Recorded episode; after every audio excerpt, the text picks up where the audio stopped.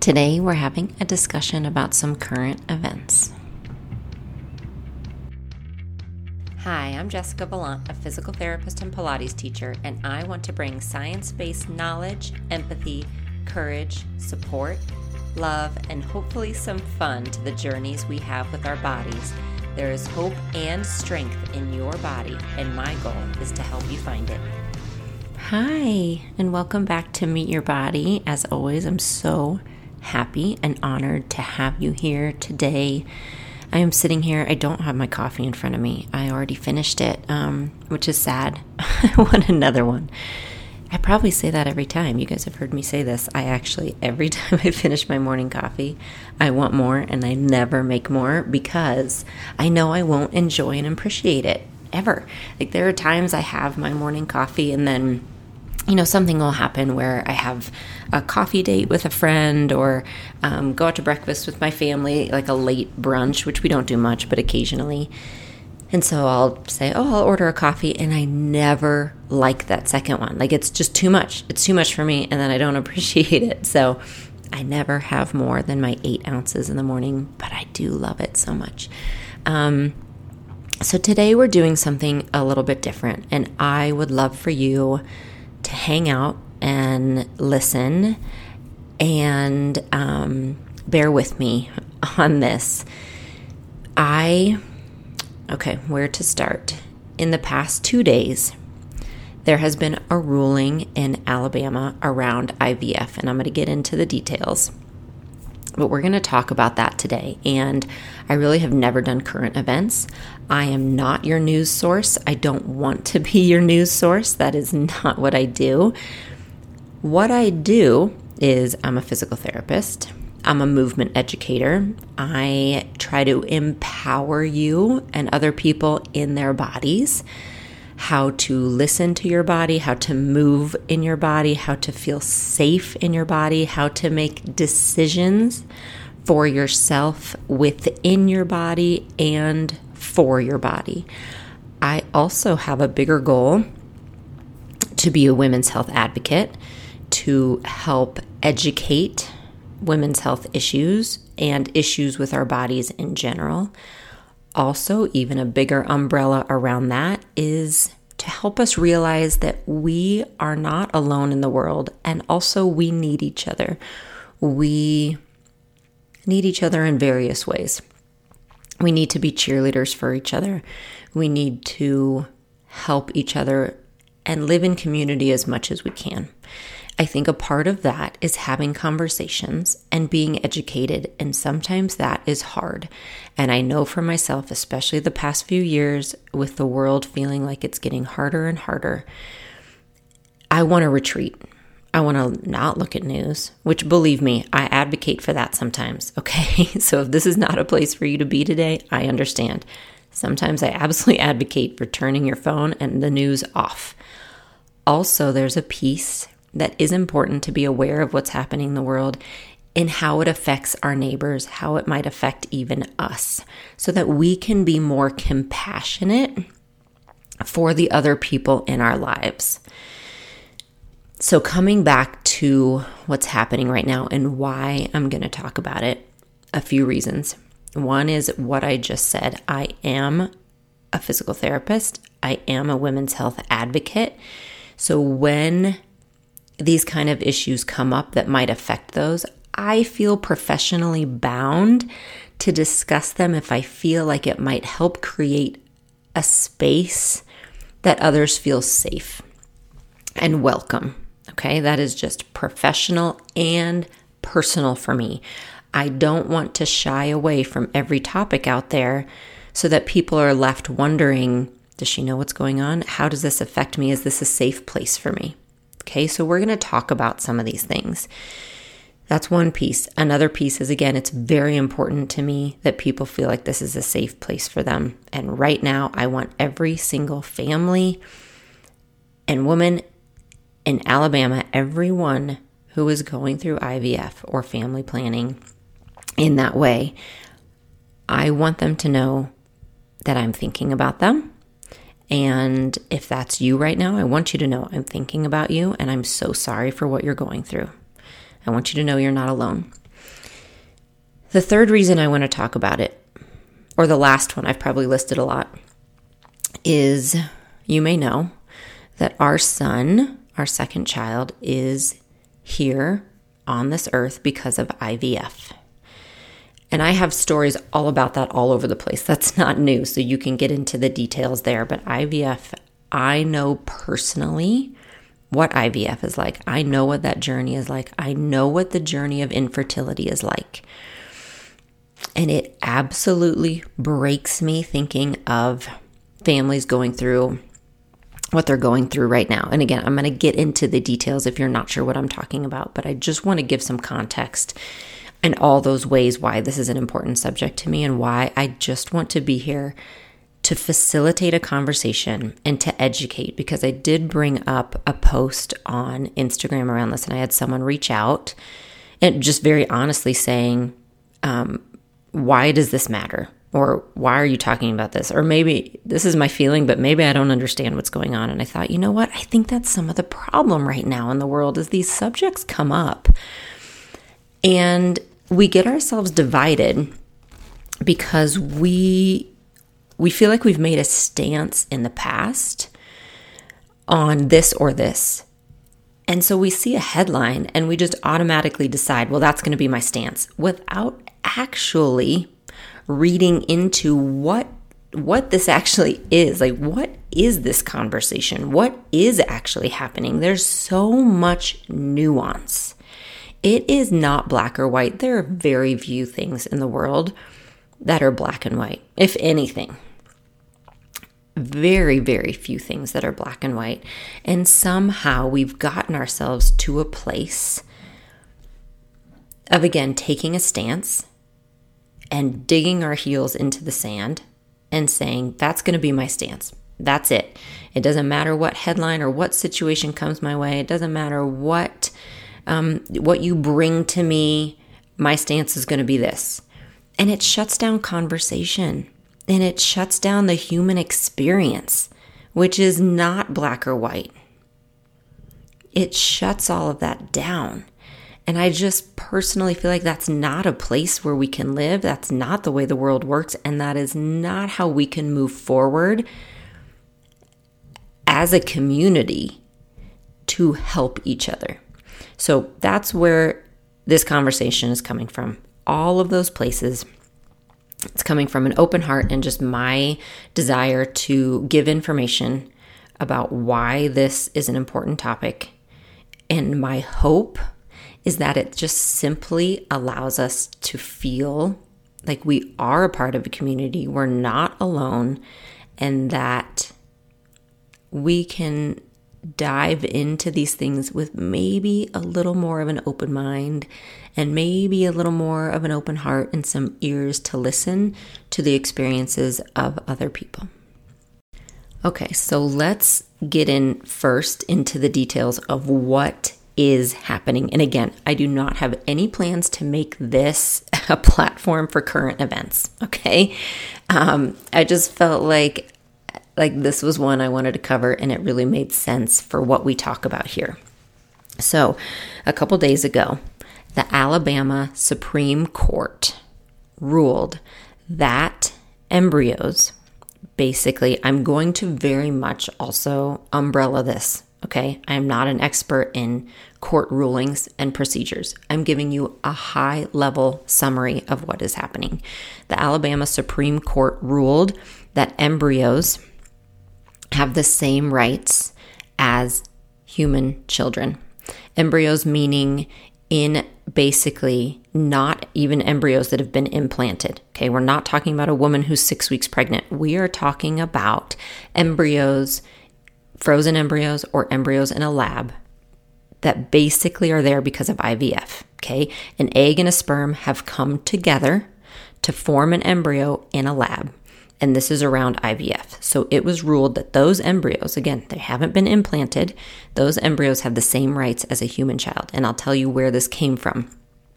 In an Alabama IVF facility, a wander, this was a little time back, a patient was wandering. I do not know how this happened, but a patient was wandering around and wandered into um, part of the IVF facility was able to take out a tray of embryos, and these are from families. And I'm going to get into the IVF procedure, but these are embryos that are specifically for families going through IVF.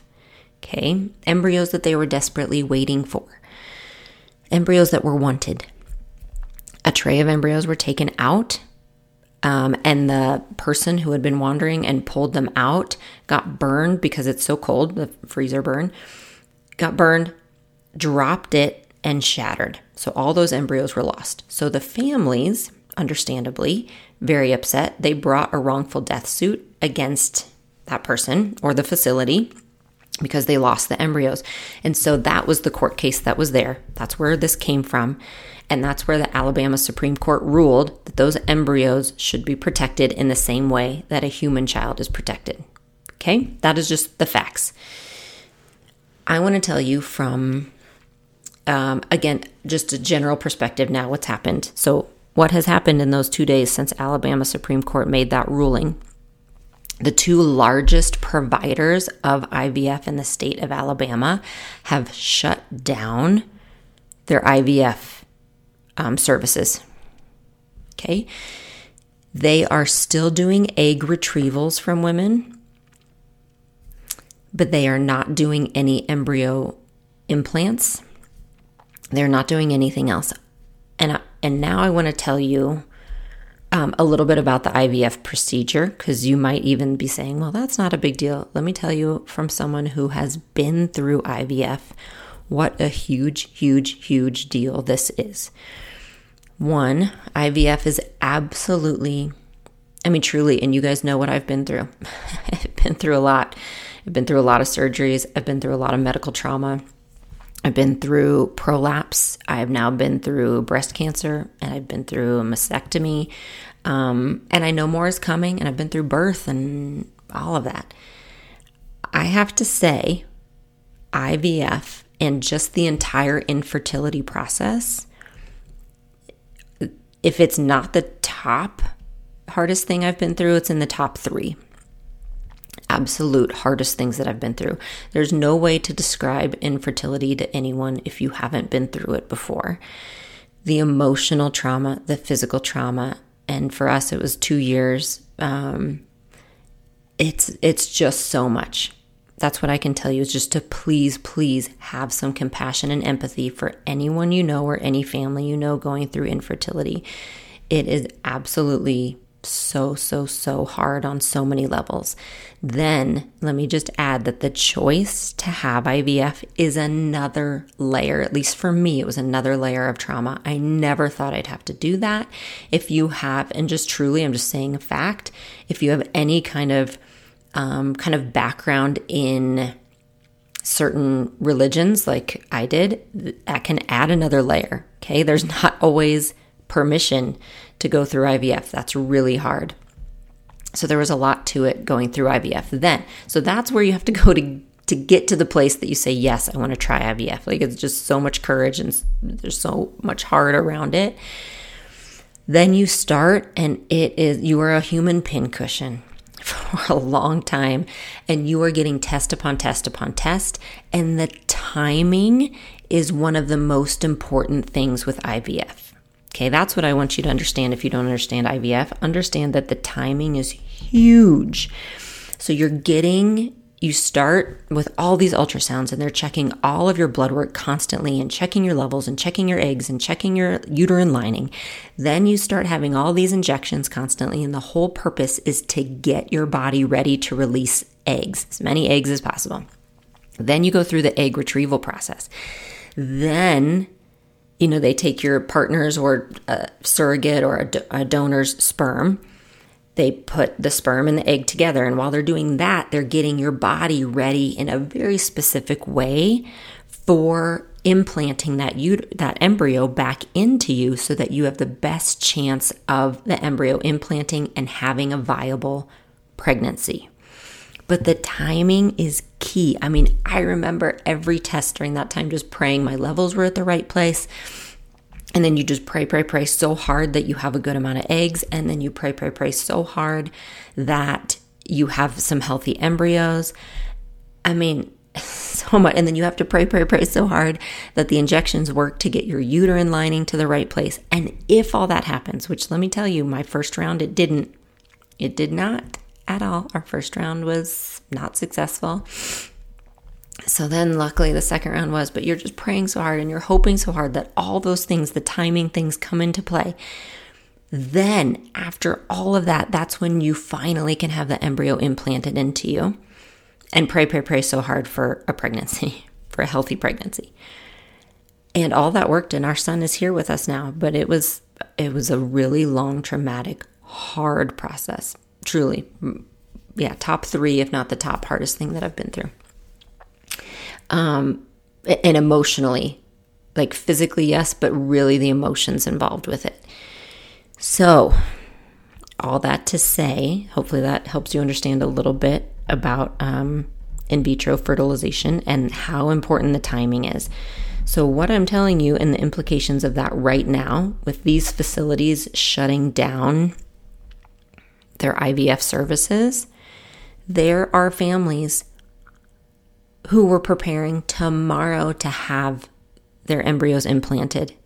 Like their hopes and dreams were going to be implanted tomorrow and their bodies were ready and their lining was ready and all the injections they've done for months and months were leading to tomorrow. And now they're told that's on hold. You have to wait. I cannot explain to you the devastation of that i just can't because truly I, don't know and they probably don't know and the doctors don't know if there will be another perfect moment for them because it all depends. And every day you're older. I mean, again, I, I know I'm just um, saying this over and over, but the devastation for those families, I just, I can't explain to you. And my heart goes out. If you're one of those families listening, oh my gosh, my heart goes out to you so, so, so much. So that's that's why that is important. Just have compassion, please, for these families who desperately want a child. They're desperately trying to grow their family and they're doing it in the only way possible. The only reason you do IVF is if it is your only choice. And I know there's some story out there around people like, and hopefully this was a long time ago, but that idea of designer babies and you get to choose. And you guys, maybe, maybe like 1%, but I've never met a person ever who chose IVF because of that. Like you're forced into IVF because you want a baby so desperately and it is your only chance. You're not going to personally choose, you know what? That sounds really fun. I think I'm going to choose that. I think I'm going to choose to spend $50,000 and choose to inject myself into my stomach and into my butt every night for two months and pray for that heartbeat. Like, I think I'm going to choose that. I promise most people aren't doing that. It is because it's the only option left to grow your family and and get to your dream of having a baby. So please, please know that.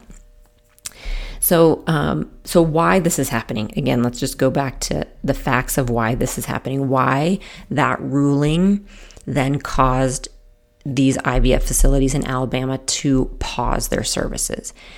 It's because, and please know, I am not, I'm not saying right or wrong, okay? When it comes to protecting the rights of this embryo, I'm not, that is not a, the conversation I'm having. The conversation I'm having is telling you the implications of this so that you can understand and possibly help educate others on why why these things have implications that it's not black or white that by voting these by voting certain judges or certain people into power because of a certain stance that someone has, that's not always the best choice. Understand again the implications of all of this and possible decisions we make and possible votes we make. Okay, that's all I want to say. Let's educate and understand. It's a bigger picture than black or white. So, by um, the Supreme Court saying that the embryos waiting to be implanted have the same rights as a human child. They have to pause services, IVF, because there's so many questions now around what they do. And I'll tell you a little bit about IVF again so you understand. Many times those embryos are going to be genetically tested. Now, I'll be honest, mine weren't the second round because the only chance we had of that baby surviving was to immediately implant it into my body because of our situation and our prior failures at IVF. But most of the time now, those embryos are held for genetic testing just to make sure that the most viable are going to be implanted. So, one implication and one question is by inserting this microneedle into the embryo, what if by chance that embryo um, is no longer viable after that procedure? It doesn't usually happen, but occasionally you're sticking a microneedle into it. Is that considered murder now? And, and I'm not being flippant at all. I'm saying that's that's a very true question and implication people now these IVF facilities are asking. Is that considered murder? They don't know. That's one implication of it. If the embryo doesn't survive the implantation process. Again, it's possible. We had two embryos that did not survive because many times that's what ha- what happens and that's what happens naturally in the body too, right? When you're trying to get pregnant naturally, many times you're not going to cycle after cycle. You might even have an embryo that just naturally doesn't survive. That happens. But if that happens in IVF, is that considered murder? Because those embryos now have the same rights as a human child. So all of those questions are being asked. And because of that, because there's no clear answer now, suddenly, the IVF facilities have had to shut down most or pause most of their services. Again, I believe they're still doing egg retrieval, but they're not doing anything when it comes to making embryos or processing anything around those embryos. Okay. Then there's other issues with IVF. Again, I just want you to be educated and know um, many times there's people have extra embryos, either because, and this is absolutely happens all the time, women who have cancer. So women who have who are diagnosed with uterine cancer, ovarian cancer, any kind of reproductive cancer, many times are going to harvest their eggs and or create embryos with their partner um, while they're going through treatment, hoping that they can use them later, either with themselves or possibly with a surrogate.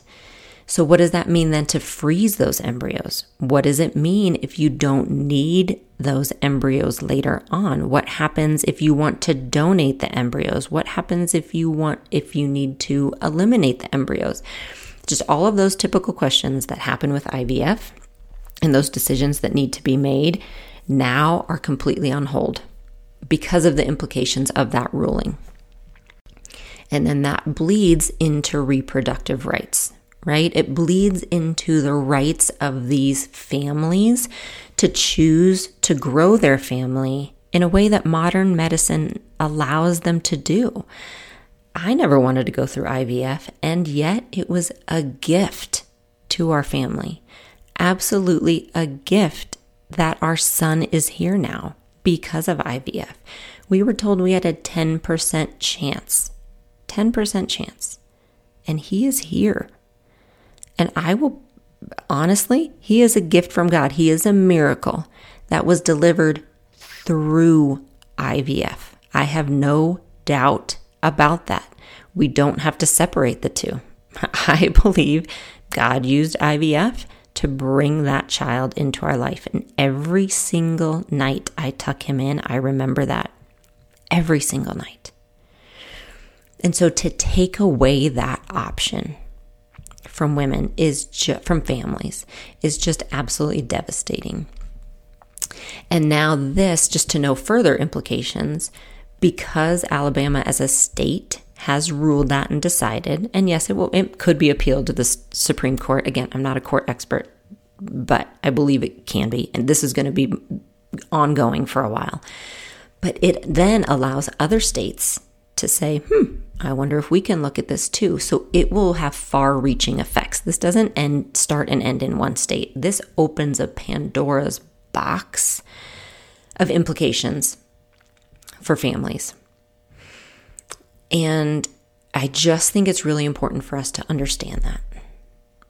And again, to be educated around what all this means so that you can have more compassion for your neighbors, for people in your community, for anyone going through this, and you can understand again the imp- I know I keep saying implications, but that's really what it is of decisions we make around a lot of different topics that they are more nuanced than people in power sometimes want us to think.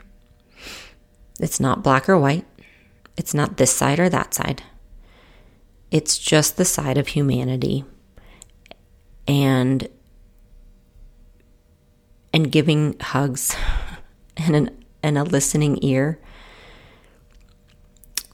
to someone going through something that maybe you haven't before. And honestly, if you are still here listening, thank you. I I'm so glad you are. Maybe you're here listening and thinking, "Oh, I haven't looked at it from that perspective before. I haven't understood maybe maybe what my vote might mean for people and other decisions and more far-reaching decisions before. I haven't looked at it that way." I haven't walked in those shoes, but now I can maybe walk beside someone else, someone else who is. And ultimately, that's what I want for us. We're not always going to see eye to eye, we just aren't. um, and I think that can be okay if we simply try to understand where the other person is walking sometimes. Try to understand maybe the shoes that they're in sometimes.